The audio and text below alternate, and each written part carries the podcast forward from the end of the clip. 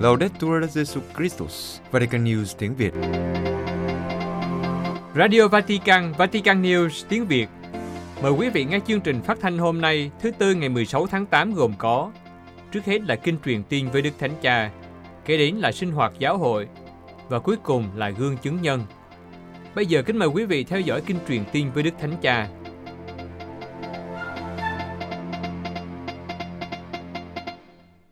Ngày 15 tháng 8, lễ Đức Mẹ hồn sát lên trời, Đức Thánh Cha đã chủ sự buổi đọc kinh truyền tin với khoảng 10.000 tín hữu hiện diện tại quảng trường Thánh Phêrô.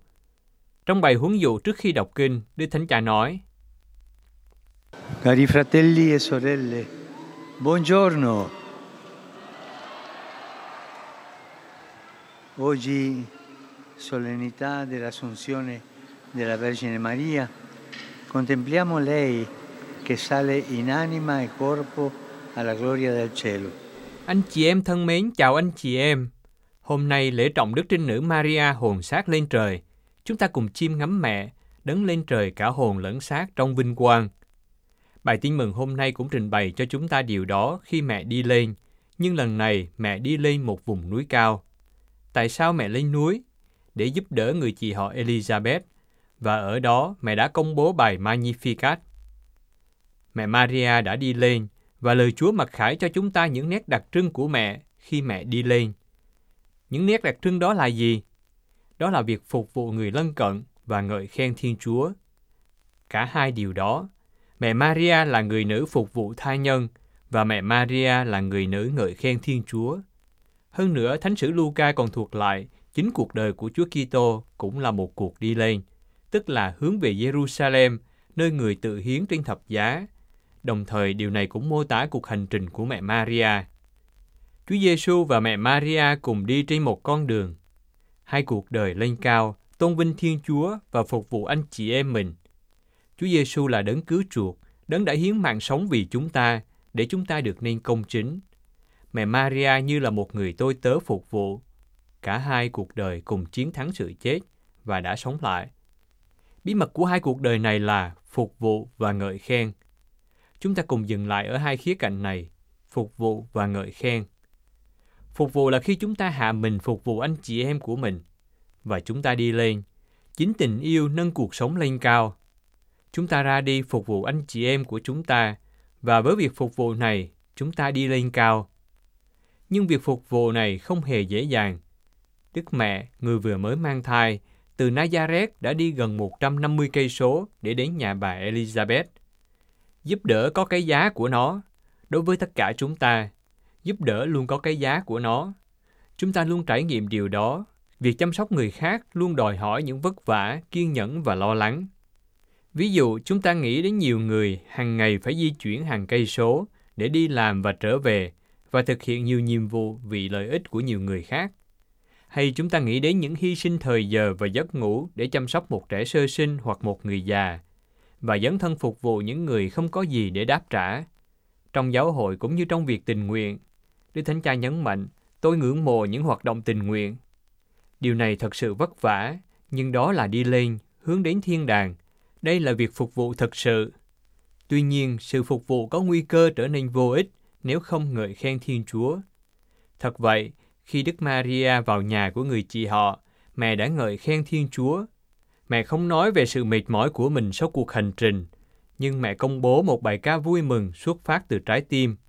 Vì ai yêu mến Thiên Chúa thì biết ngợi khen. Và tin mừng hôm nay cho chúng ta thấy dòng thác chảy những lời ngợi khen. Đó là hài nhi nhảy mừng trong lòng bà Elizabeth, người đã loan báo những lời chúc lành và công bố mối phúc đầu tiên. Đó là em thật có phúc vì đã tin. Có phúc vì đã tin. Và mọi sự đạt đến đỉnh điểm nơi Đức Maria, người đã công bố lời kinh Magnificat. Ngợi khen làm tăng niềm vui. Lời ngợi khen giống như một cái thang, nó đưa trái tim lên cao. Khen ngợi nâng tâm hồn lên và vượt qua những cám dỗ bỏ cuộc. Anh chị em có thấy rằng những người buồn chán, những người ngồi lê đôi mắt không có khả năng ngợi khen không? Hãy tự hỏi, tôi có khả năng khen ngợi không?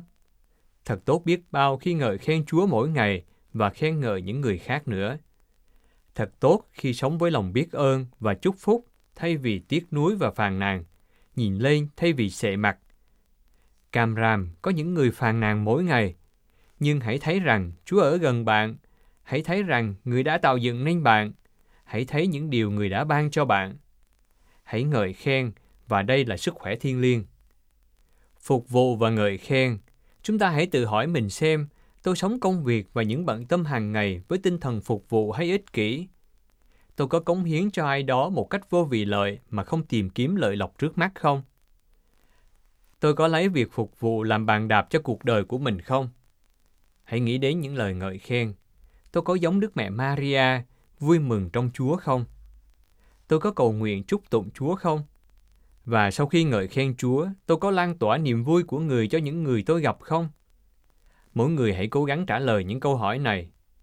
Xin mẹ của chúng ta đấng hồn sát lên trời, giúp cho chúng ta vươn cao hơn mỗi ngày qua việc phục vụ và ngợi khen. Kính mời quý vị hiệp ý đọc kinh truyền tiên với Đức Thánh Cha. Angelus Domini, nunciavit Mariae. Ave Maria, gratia plena, Dominus tecum, benedicta tui mulieribus, et benedictus fructus ventris tui, Iesus. Santa Maria, Mater Dei, ora pro nobis peccatoribus, nunc et in hora mortis nostre. Amen. Ecce ancilla Domini.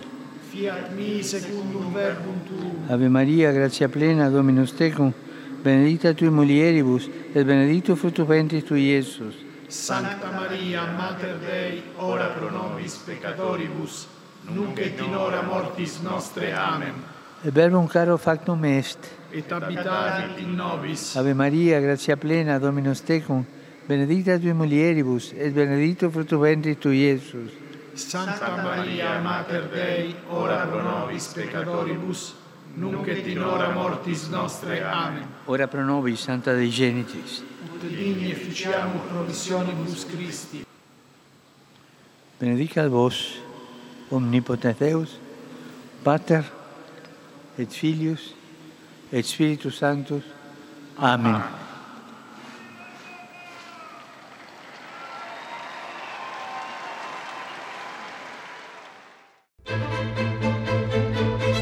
Vatican News tiếng Việt Chuyên mục Sinh hoạt giáo hội Phỏng vấn Đức Hồng Y tân cử Sebastian Francis, giám mục giáo phận Penang, Malaysia.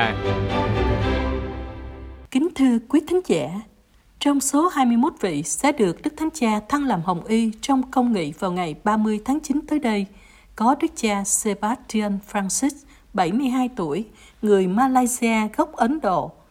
Từ tháng 7 năm 2012, Ngài là giám mục giáo phận Penang, Malaysia, và từ tháng 1 năm 2017, Ngài được bầu làm Chủ tịch Hội đồng Giám mục Malaysia, Singapore và Brunei là thành viên của Ủy ban Trung ương của Liên Hội đồng Giám mục Á Châu, Đức cha Francis cũng là một nhân vật được đánh giá cao trong xã hội dân sự của Malaysia. Ngài là Phó Chủ tịch Hội đồng Liên tôn địa phương và vào năm 2016, Ngài đã nhận được giải thưởng Darya Setian Bangkuan Negeri từ Thống đốc bang Penang. Mới đây, trong cuộc phỏng vấn của hãng tin Group, Đức Hồng Y tên cử Sebastian Francis đã ca ngợi sự dấn thân của giáo hội ở Malaysia và sự sân sinh động của dân số trẻ ở châu Á, cũng như mối quan tâm sâu sắc của Đức Thánh Cha Francisco đối với châu Á. Ngài cũng nói về Đại hội Giới Trẻ Thế Giới lần tới ở Seoul, chuyến viếng thăm có thể của Đức Thánh Cha tại Ấn Độ vào năm tới và Thượng Hội đồng Giám mục sắp diễn ra vào tháng 10. Sau đây, chúng tôi xin gửi đến quý vị phần đầu của cuộc phỏng vấn với Đức Hồng Y tân cử Sebastian Francis. Thưa Đức cha, Ngài phản ứng thế nào khi Ngài biết được đề cử làm Hồng Y và việc bổ nhiệm có ý nghĩa gì đối với cá nhân Ngài cũng như đối với giáo hội ở Malaysia? Phản ứng của tôi khi được bổ nhiệm đó là tôi bị mất đi sự riêng tư, sự tự do và tự do cá nhân. Tất cả các giám mục nên sắn tay áo và sẵn sàng được kêu gọi cho dù bạn đang mong đợi điều đó hay không, để giúp Đức Thánh Cha cai quản giáo hội Hoàng Vũ. Có rất nhiều sự cường điệu về kiểu bổ nhiệm này và điều đó có thể hiểu được, nhưng tôi muốn nói rằng những người kế vị các tông đồ là các giám mục, giám mục đoàn chứ không phải hồng y đoàn. Dĩ nhiên, nhiều hồng y là giám mục, nhưng có những thành viên của hồng y đoàn không phải là giám mục. Trong lịch sử, họ là giáo dân và cũng là linh mục. Vì vậy, tôi nghĩ điều quan trọng là những người kế vị các tông đồ, chủ yếu là giám mục đoàn. Hồng y đoàn có trách nhiệm rất quan trọng trong việc bầu chọn giáo hoàng mới. Do đó, có rất nhiều phấn khích đối với các hồng y được bổ nhiệm. Đó là một trách nhiệm nghiêm túc và người ta phải làm quen với nó. Có nhiều hồng y, kể cả nhiều vị trong công nghị này là cố vấn thân cận của Đức Thánh Cha và chia sẻ tầm nhìn mục vụ cũng như các ưu tiên của Ngài. Đức cha có thấy vai trò của mình cũng là một cố vấn ngoài việc bầu chọn giáo hoàng tiếp theo không? Đức Thánh Cha có quyền mời gọi bất kỳ ai trong chúng ta hỗ trợ Ngài một cách hữu hình hơn để tham gia vào việc điều hành giáo hội. Nhưng nếu không, ít nhất là trong lá thư mà Ngài gửi cho tôi vào ngày 9 tháng 7 năm nay, tôi nghĩ Ngài đặt trọng tâm vào đúng chỗ. Ngài nói về việc gieo trồng đức tin vào mọi nền văn hóa. Ngài nói về sự hội nhập văn hóa của đức tin. Ngài nói về việc phúc âm hóa các nền văn hóa và Ngài tập trung vào điều đó hơn là một phần lớn của bất cứ điều gì đang xảy ra ở Roma. Nếu Ngài kêu gọi chúng tôi giúp đỡ trong các cơ quan khác nhau, chúng tôi sẽ phải đáp ứng cách phù hợp. Nhưng quan trọng hơn là sự hiện diện này ở bất cứ nơi nào, Hồng Y được đặt để và thu hút thế giới theo một cách nào đó. Ngài đã nhấn mạnh rất nhiều đến tính phổ quát của giáo hội, và Ngài đưa ra ví dụ về lễ ngũ tuần như động lực cơ bản cho điều này. Tính phổ quát đó đã được tiết lộ vào lễ ngũ tuần và tính phổ quát là một lời kêu gọi mà Ngài đã gửi đến chúng tôi để thực sự nhấn mạnh bất kể chúng tôi ở đâu, cho dù chúng tôi có trụ sở tại Roma hay ở châu Á hay bất cứ nơi nào. Đó là vấn đề trải rộng ra và đi xuống tận nền tảng với một tâm hồn cởi mở thay vì tập trung mọi thứ ở Roma hay Vatican. Nói về tính phổ quát của giáo hội, đây là điều mà Đức Thánh Cha Francisco đã nhấn mạnh rất nhiều, kể cả với việc bổ nhiệm hồng y của Ngài – Đức cha có cảm thấy rằng trong 10 năm làm giáo hoàng, những nỗ lực này của Đức Francisco đã thành công trong việc mở rộng tầm nhìn của công giáo toàn cầu không? Tôi nghĩ rằng việc cảm nhận được sự khác biệt này là điều đã bắt đầu từ công đồng Vaticano II và tất cả các vị giáo hoàng kể từ đó đã kiên trì thực hiện điều này theo một cách nhất quán để làm cho giáo hội trở nên phổ quát hơn. Đức cha có thể nói một chút về giáo hội ở Malaysia không? Điều gì làm cho giáo hội ở Malaysia độc đáo? Điểm mạnh của giáo hội ở đây là gì và những thách đố mà giáo hội phải đối mặt là gì? Malaysia là một châu Á thu nhỏ, điều đó làm cho nó trở nên thú vị và độc đáo, vì toàn bộ châu Á theo một cách nào đó được phản ánh ở Malaysia.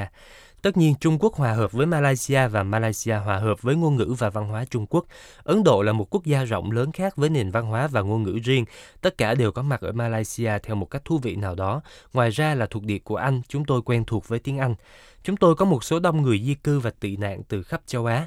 Tôi nghĩ rằng Malaysia mang đến cho chúng ta một cảm giác và trải nghiệm khá quốc tế, khá châu Á. Chúng ta chuyển từ ngôn ngữ này sang ngôn ngữ khác, từ văn hóa này sang văn hóa khác, từ chế độ ăn uống này sang chế độ ăn uống khác, với tất cả những nhóm người này, kể cả từ phương Tây, hàng ngày. Vì vậy, điều đó khiến chúng tôi trở nên khá hoàn vũ.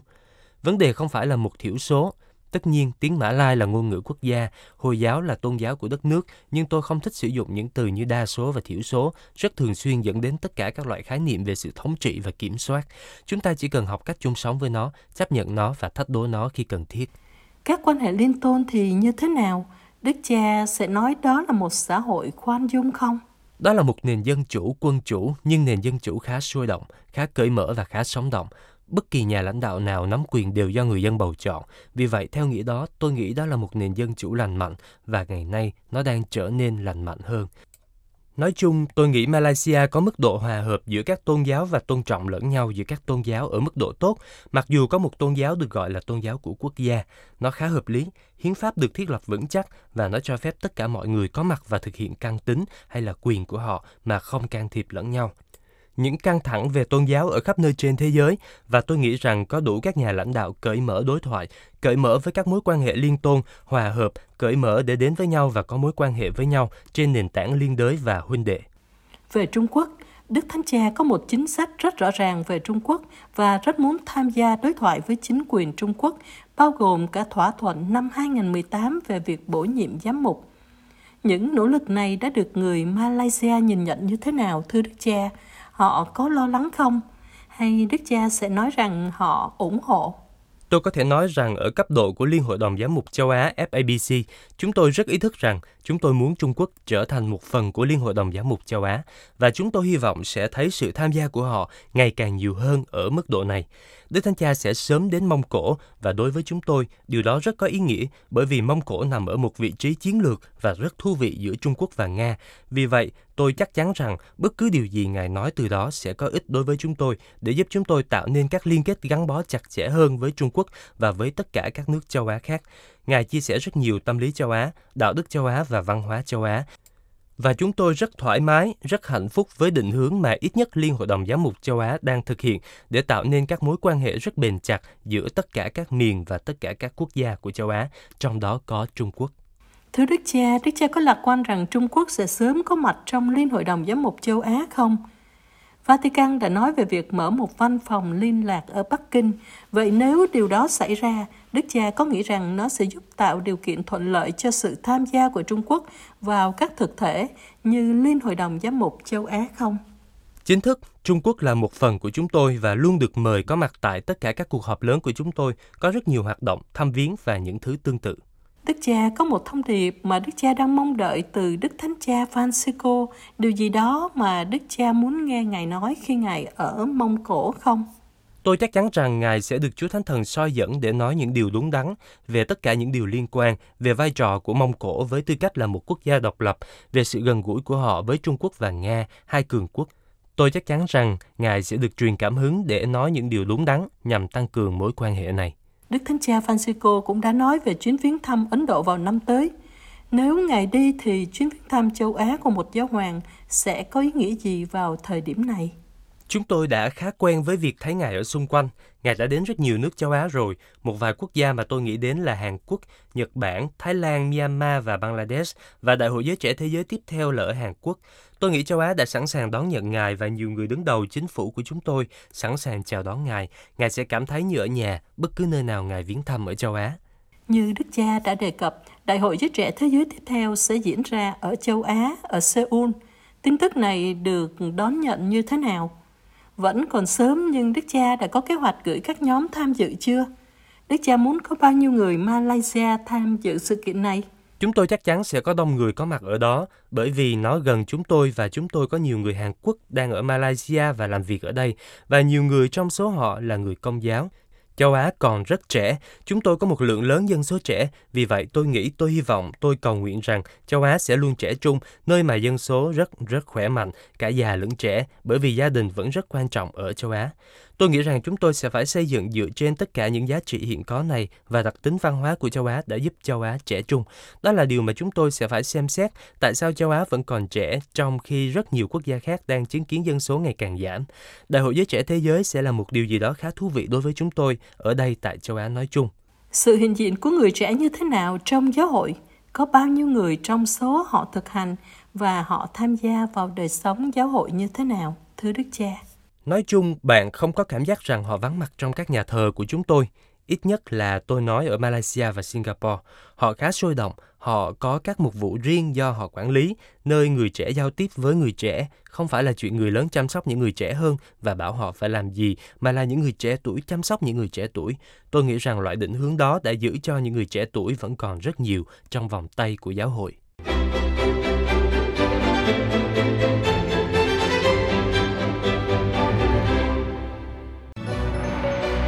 Vatican News tiếng Việt Chuyên mục Gương chứng nhân Các tham dự viên Đại hội Giới Trẻ Thế Giới trở về nhà với một cuộc sống mới. Sau hai tuần đầy cảm xúc, hơn một triệu người tham dự Đại hội Giới Trẻ Thế Giới ở Lisbon trở về nhà với niềm tin và sức sống mới. Nhiều người trong số họ làm chứng cho ước muốn sống một cuộc đời dấn thân phục vụ người khác thoát khỏi những nguy hiểm của thế giới ảo. Cô Adela, một người Hàn Quốc 34 tuổi, nói khi kết thúc ngày giới trẻ thế giới ở Lisbon rằng Giờ đây, tôi có thể sống cuộc đời mình và không phải sợ hãi hay nghi ngờ gì nữa. Tôi đã nhận được rất nhiều can đảm và sức mạnh từ Đức Thánh Cha Francisco. Thật không thể tin được rất cảm động trước sự tử tế của người Bồ Đào Nha. Adela đảm bảo rằng cô rất mong chờ sự kiện hoàng vũ này diễn ra ở Seoul. Chúng tôi hy vọng sẽ thấy nhiều người từ khắp nơi trên thế giới đến đất nước chúng tôi với lòng biết ơn, niềm vui và một môi trường như thế này. Adela nói và chỉ vào những người hành hương cắm trại xung quanh. Adela cho biết những thách đố mà những người trẻ phải đối diện ở quê hương Hàn Quốc. Ở đất nước châu Á phát triển này, hiện đang có một văn hóa cạnh tranh để có được bằng cấp và công việc. Với rượu và mạng xã hội như những phương tiện giải quyết những vấn đề này. Với lòng nhiệt thành muốn chào đón những người trẻ đến với giáo hội, Adela than phiền. Những người trẻ cạnh tranh với nhau. Tôi nghĩ điều này không chỉ từ những người trẻ mà còn từ các linh mục, nữ tu và giáo dân. Chúng ta phải giúp đỡ lẫn nhau và tập trung vào các vấn đề xã hội. Johannes, một thiếu niên 17 tuổi đến từ Đức, rất hào hứng khi được sống những ngày của Đại hội Giới Trẻ Thế Giới đầu tiên ở Lisbon. Johannes nói, Rất tuyệt vời, tôi đã tham gia nhiều sự kiện và chứng kiến những người nổi tiếng cầu nguyện. Chính những người này đã truyền cho tôi rất nhiều cảm hứng trong cuộc sống. Và điều đó đã giúp tôi rất nhiều để thúc đẩy bản thân chuẩn bị cho kỳ tốt nghiệp sắp tới. Với động lực mới này, Johannes quyết tâm khi trở về Đức sẽ thay đổi lối sống. Cụ thể, không để mình bị điện thoại di động làm chủ. cậu thú nhận đã từng rất nghiện thế giới ảo. Johannes hy vọng mọi thứ sẽ được cải thiện và nhìn thế giới theo một cách khác, tích cực hơn. Chị Celine, một phụ nữ 44 tuổi, đi cùng nhóm từ giáo phận Guyana của Pháp, đã kết thúc Đại hội Giới Trẻ Thế Giới với một đầu gối bị đau, phải băng lại. Chị là một trong những người được đội y tế hỗ trợ. Dọc theo các đại lộ và đường phố của Lisbon, các đội y tế đã hỗ trợ cho nhiều người bị kiệt sức vì nóng, bong gân và gặp khó khăn về thể chất do phải đi bộ một quãng đường dài đến địa điểm tổ chức các sự kiện cuối cùng. Nhưng bất chấp tất cả, niềm tin và niềm vui vẫn chiếm ưu thế. Celine nói, Thể xác chúng tôi bị thương tích, nhưng chúng tôi được biến đổi nên giống hình ảnh Chúa Kitô. Rất nhiều điều đã xảy ra trong hai tuần này, rất nhiều ơn chữa lành, rất nhiều ý chí tích cực muốn thay đổi cuộc đời theo đường lối Chúa. Đó mới là điều quan trọng. Sau đó, chúng tôi mới nhìn đến thể xác của mình. François Leopold, một thanh niên đến từ Paris, đã tham dự Đại hội Giới Trẻ ở Krakow vào năm 2016 với tư cách là một khách hành hương. Nhưng lần này, ở Lisbon, anh muốn được trải nghiệm theo một cách khác và quyết định phục vụ người khuyết tật với hiệp hội, với vòng tay mở rộng. Anh giải thích. Tôi phải cố gắng rất nhiều, nhưng rất ấn tượng, rất tuyệt vời bạn cho đi sức lực và thời gian của mình, nhưng bạn cũng nhận được nhiều hơn thế nữa. Người thanh niên mà anh đã đồng hành trong suốt các sự kiện là gabriel, gặp khó khăn về ngôn ngữ, miễn cưỡng trả lời các câu hỏi, nhưng giờ đây khẳng định, tôi trở về nhà và cảm thấy vui hơn trước, đó là tất cả những gì tôi có thể nói. Anh thú nhận điều này, trong khi các bạn nhìn anh với vẻ thích thú và ngưỡng mộ. François Lepon nói. Gabriel đã dạy tôi rất nhiều điều và giúp tôi sống tích cực từng khoảnh khắc. Người bạn này giúp tôi tìm hiểu tầm quan trọng của sự dấn thân. Đối với những người trẻ, dấn thân là điều rất cần thiết. Pierre Louis, bạn của François giải thích. Bầu khí lễ hội của Đại hội Giới Trẻ Thế Giới 2016 đã làm cho anh ý thức được đặc tính công giáo của giáo hội nhưng lần này, anh đến với sự trưởng thành hơn. Anh giải thích, giờ đây, tôi quan tâm nhiều hơn đến việc cho đi những gì tôi đã nhận được. Điều đáng ngạc nhiên về kỳ đại hội này là số lượng công việc đã được thực hiện để chuẩn bị cho sự kiện này. Những gì tôi đã nhận được, chúng tôi nợ người khác. Và bây giờ, khi trở lại paris, tôi phải chuyển món quà này. Tôi nghĩ chúng tôi sẽ phải nhắc nhở giới trẻ pháp rằng thông điệp niềm vui mà họ nhận được tại đại hội sẽ phải được truyền tải và biến đổi thông qua các dấn thân và ơn gọi. Sophie cũng tham dự hiệp hội với vòng tay mở rộng nói rằng, cô rất ngạc nhiên trước thời gian dành cho việc cầu nguyện với những người khuyết tật. Cô chia sẻ, Cách mọi người tạ ơn Chúa sẽ vẫn khắc sâu trong tâm trí tôi. Tôi sẽ trở về nhà với tâm hồn nhẹ nhàng hơn và với niềm xác tín rằng niềm tin sẽ đi vào mọi tâm hồn.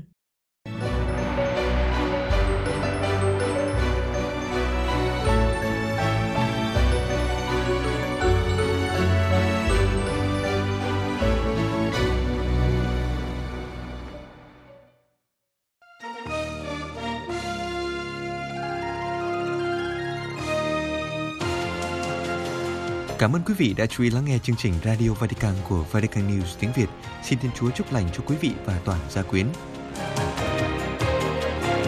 Laudetur Jesu Christus, ngợi khen Chúa Giêsu Kitô.